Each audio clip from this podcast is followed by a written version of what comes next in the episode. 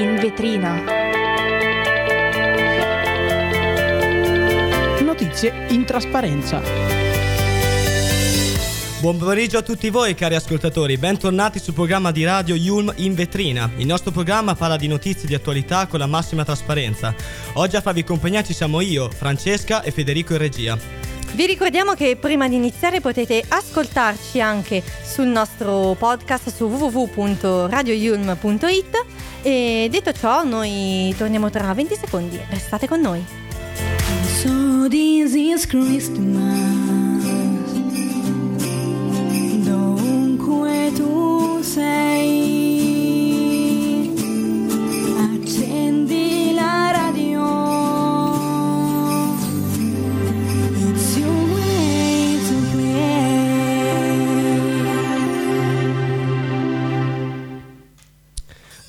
Dunque, cominciamo con gli aggiornamenti sulla guerra Israele-Palestina, dove l'ONU ci riferisce che la situazione nella striscia di Gaza è apocalittica e secondo i dati raccolti da Hamas i morti sono saliti oltre 16.000 e secondo fonti USA l'attuale operazione militare di Israele si concluderà circa verso gennaio e poi l'IDF passerà ad una strategia a bassa intensità.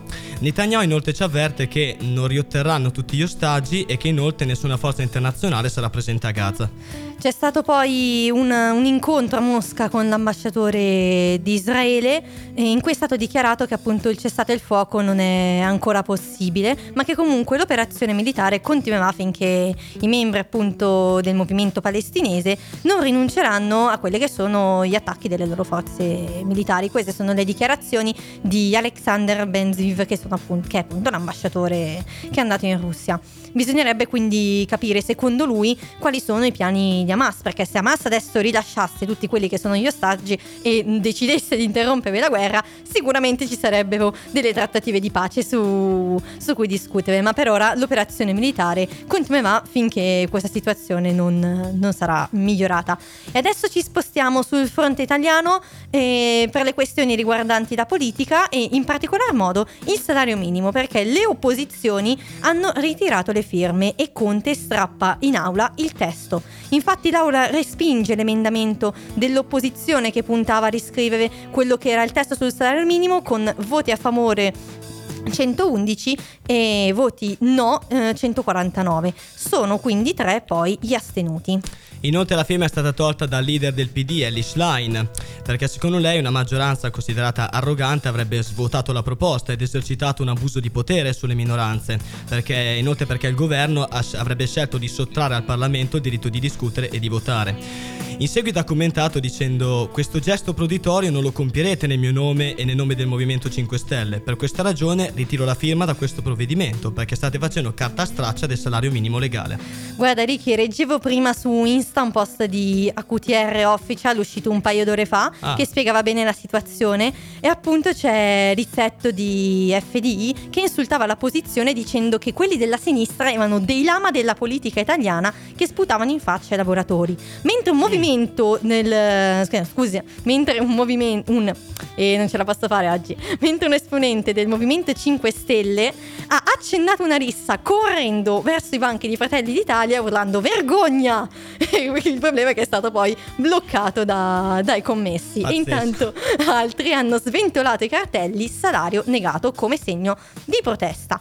Ma intanto Sempre notizie eh, riguardanti la politica italiana, c'è stato uno scontro tra Salvini e Tajani sulle alleanze di UE, quindi c'è stata un po' di tensione appunto in FDI, dove Salvini appunto attacca l'Unione Europea pretendendo che gli alleati rinuncino a una nuova maggioranza Ursula e che facciano asse con i sovranisti.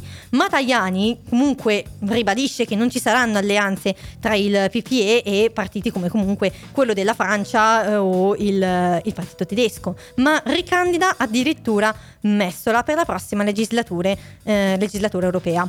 Quindi questo scontro è comunque continuo, ma nonostante ciò non si crede che il governo possa cadere fino al 2027, ma anzi gli si, si prospetta una lunga vita fino a fine carriera. Osservando adesso l'atmosfera che c'era all'interno del Consiglio, possiamo dire che era un'atmosfera di gelo tra appunto Tajani e Salvini.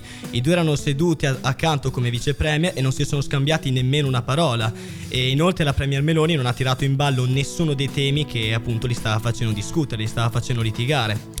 Inoltre ci giungono voci da chi ha partecipato al consiglio che ci dicono che Salvini avrebbe giocherellato col telefonino e che non avrebbe mai parlato e che appunto sia lui che Tajani si sono completamente ignorati per tutta la durata del consiglio.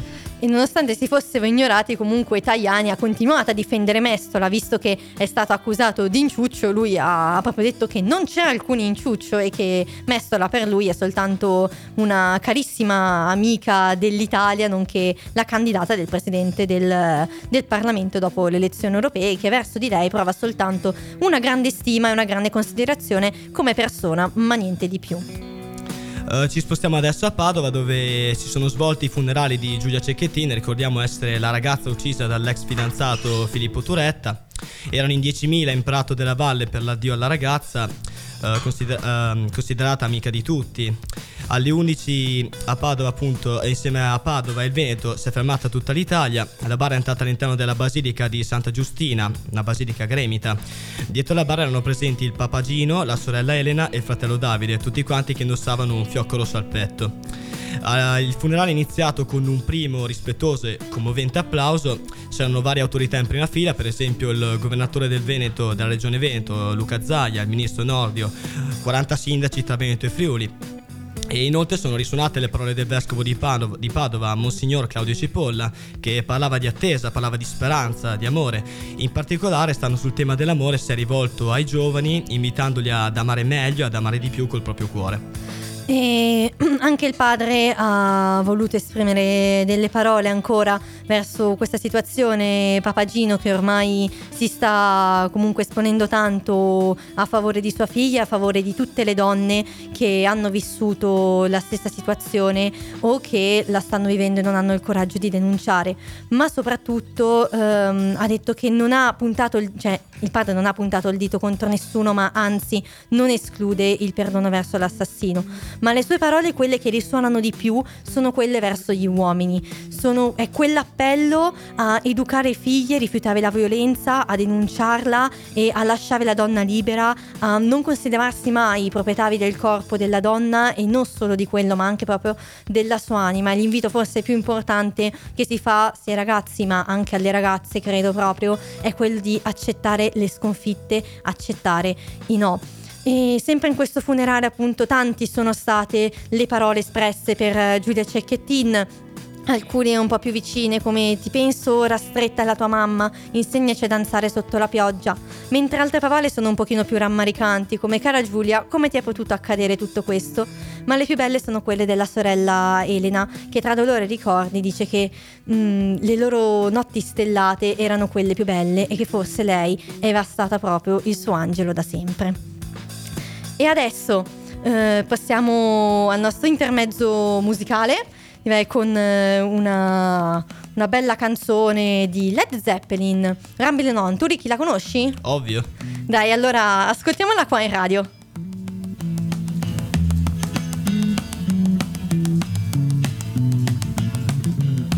The leaves are falling all around. Time I was on my way. I'm much obliged for such a pleasant stay. But now it's time for me to go. The autumn moon lights my way.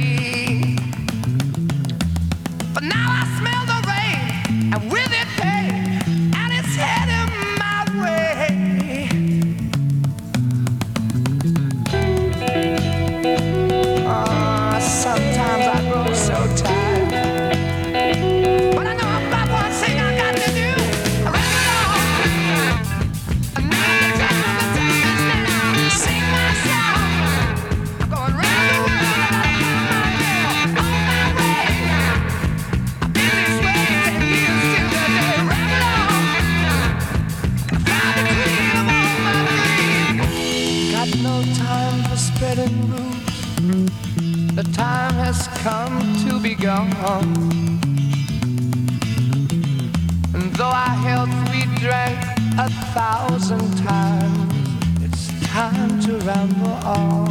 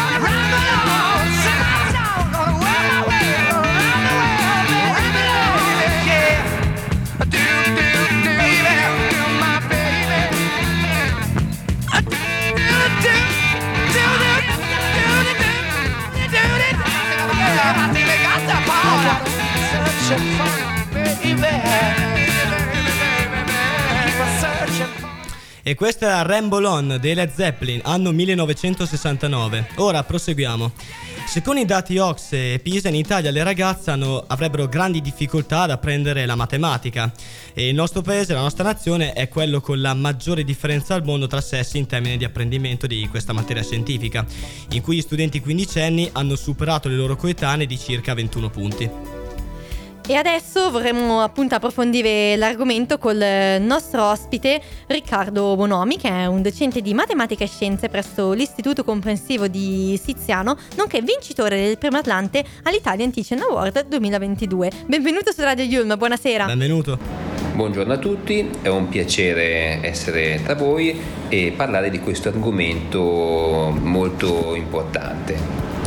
Bene professore, ora, eh, durante la sua carriera le è mai capitato di notare queste differenze tra sessi nell'apprendimento della matematica, magari anche durante il ricambio generazionale? Posso dire la verità, durante la mia carriera non mi è capitato di notare delle differenze significative. Anche durante il ricambio generazionale non eh, ho proprio visto delle grandi differenze. Diciamo che le ragazze di oggi sono molto più coinvolte nelle discipline STEM rispetto a tanti anni fa. Quando andavo a scuola io c'era il docente di tecnologia che separava un argomento per i maschi e un altro eh, docente che insegnava una tecnologia diversa per le femmine. Ora naturalmente non è più così e alle proposte laboratoriali sempre più frequenti eh, vengono davvero ehm, c'è tanta partecipazione delle ragazze che si applicano con grande entusiasmo e grande successo, direi. Capisco. E secondo lei il 2020, cioè il periodo Covid, lockdown, può aver inciso sull'aumentare di questa discrepanza? Durante il periodo del Covid eh, non c'è stato un aumento di questa discrepanza. Siamo stati tutti molto più tecnologici, le ragazze sono state molto, forse anche più disciplinate dei ragazzi nell'affrontare la didattica a distanza e tutte le innovazioni tecnologiche che abbiamo dovuto applicare. Quindi io direi di no.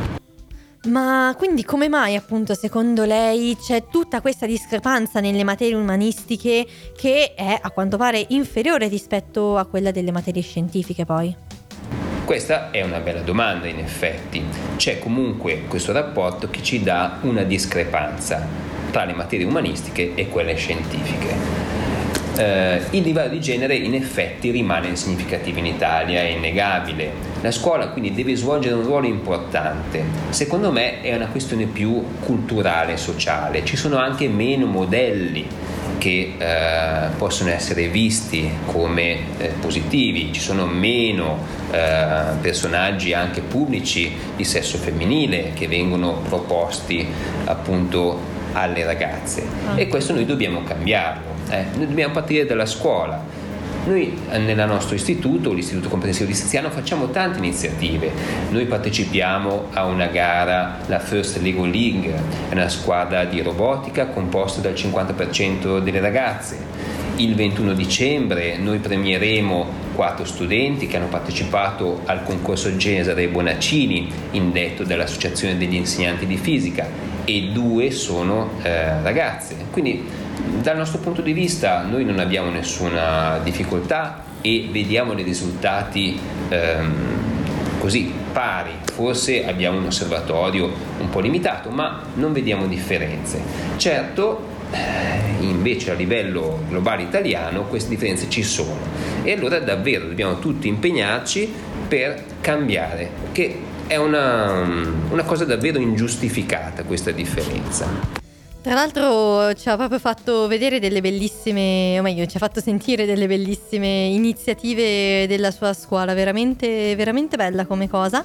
E, ma quindi, visto che comunque la situazione globale italiana è, come abbiamo visto anche da questo articolo, c'è secondo lei un modo per allineare il livello d'apprendimento degli studenti indipendentemente dal sesso? Per superare il livello di genere è necessario continuare a investire nell'istruzione e nella sensibilizzazione dei ragazzi alle discipline STEM. È fondamentale anche creare un ambiente più inclusivo e rispettoso anche in ambito lavorativo. Il Ministero ha messo in campo molto, eh, quindi molte notevoli sono le forze messe in campo dalle scuole grazie proprio alle linee guida che ci vengono fornite, nella consapevolezza che serve un sistema strutturato e coordinato di interventi che deve partire dal riconoscimento dei talenti, delle attitudini e accompagnare in maniera sempre più personalizzata eh, tutti gli studenti per un eh, progetto di vita molto positivo anche in senso professionale. Ottimo, allora ringraziamo il professor Riccardo Bonomi per essere stato qui con noi in diretta su Radio Yulm. Buona serata. Buona professore. serata. Grazie mille per questa interessante intervista, vi saluto e a presto. Grazie ancora. Perfetto, ora ascolteremo qui in diretta su Radio Yulm London Calling di The Clash, anno 1979. Rimanete sintonizzati, a tra poco.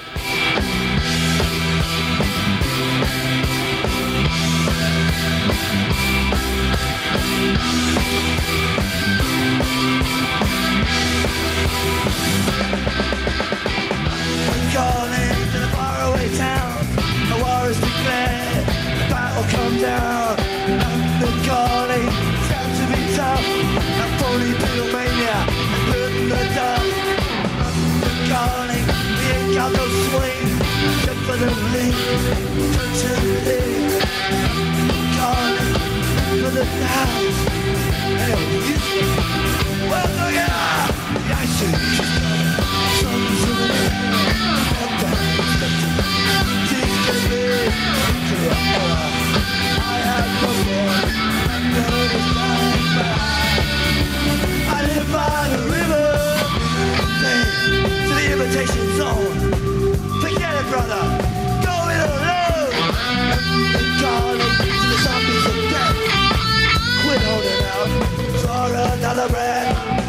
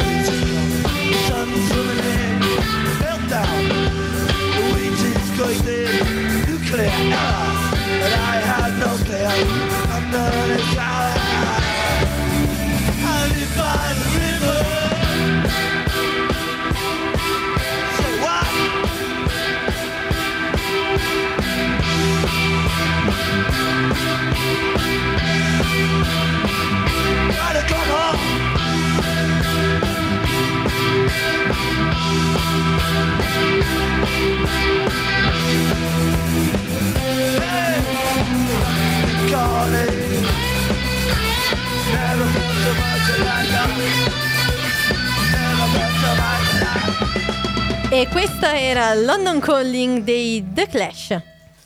Dunque, proseguiamo. Sono già stati arrestati due dei, due dei cinque complici di Artemus, l'imprenditore russo evaso lo scorso marzo dalla sua abitazione di Basilio, nel Milanese. Uno di loro, Boris Jovancic, eh, figlio del basista Vladimir, è stato catturato nel Desenzano, Brescia, mentre l'altro è stato preso in Croazia. Al primo era intestata la Volvo V60, che è stata mh, una delle auto utilizzate per portare, portare fuori Artem- Artemus fuori dall'Italia. E adesso ci spostiamo in Germania, dove i comici russi che avevano fatto lo scherzo telefonico a Meloni, ve li ricordate, eh, Vovan e Lexus, adesso hanno colpito il ministro dell'economia tedesco Habeck, che appunto è molto rammaricato da ciò perché vuol dire che le istituzioni dei servizi speciali tedeschi che avevano il compito di contrastare i loro scherzi telefonici non hanno poi ben funzionato e anche lui è caduto trappola di, di questi comici.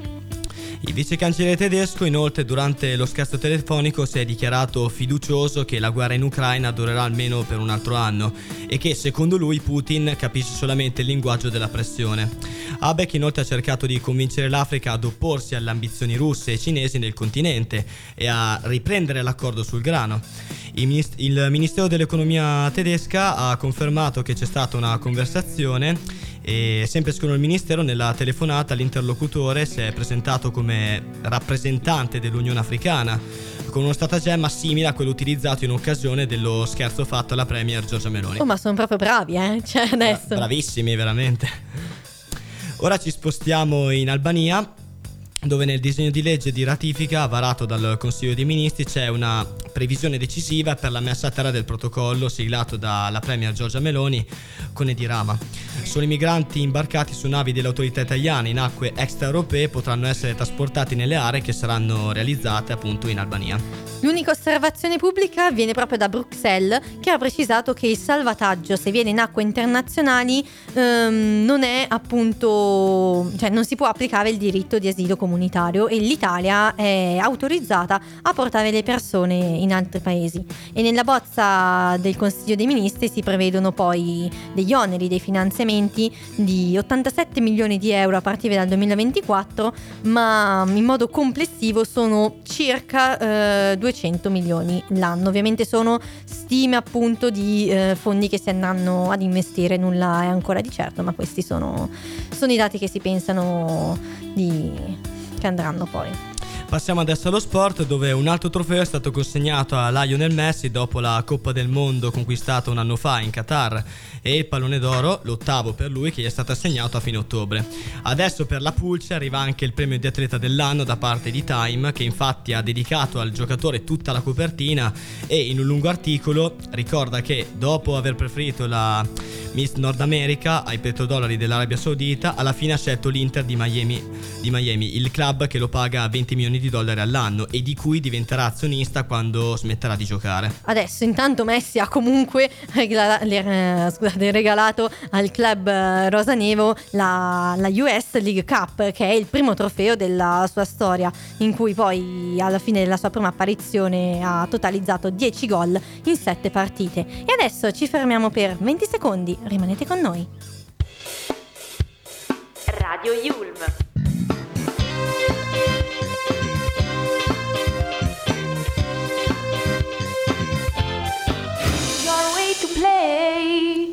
E dunque siamo giunti alla fine di questa puntata di In Vetrina, speriamo che vi sia piaciuta e mi raccomando ascoltateci anche in versione podcast sul sito www.radioyulma.it. Seguiteci su tutte le pagine social, Instagram, Facebook e Twitter. In vetrina torna lunedì prossimo con un'altra puntata dalle 16.45 alle 17.15. Eh, 17.15. Il team di Radio Yulm augura a tutti un buon ponte. Ciao! A presto!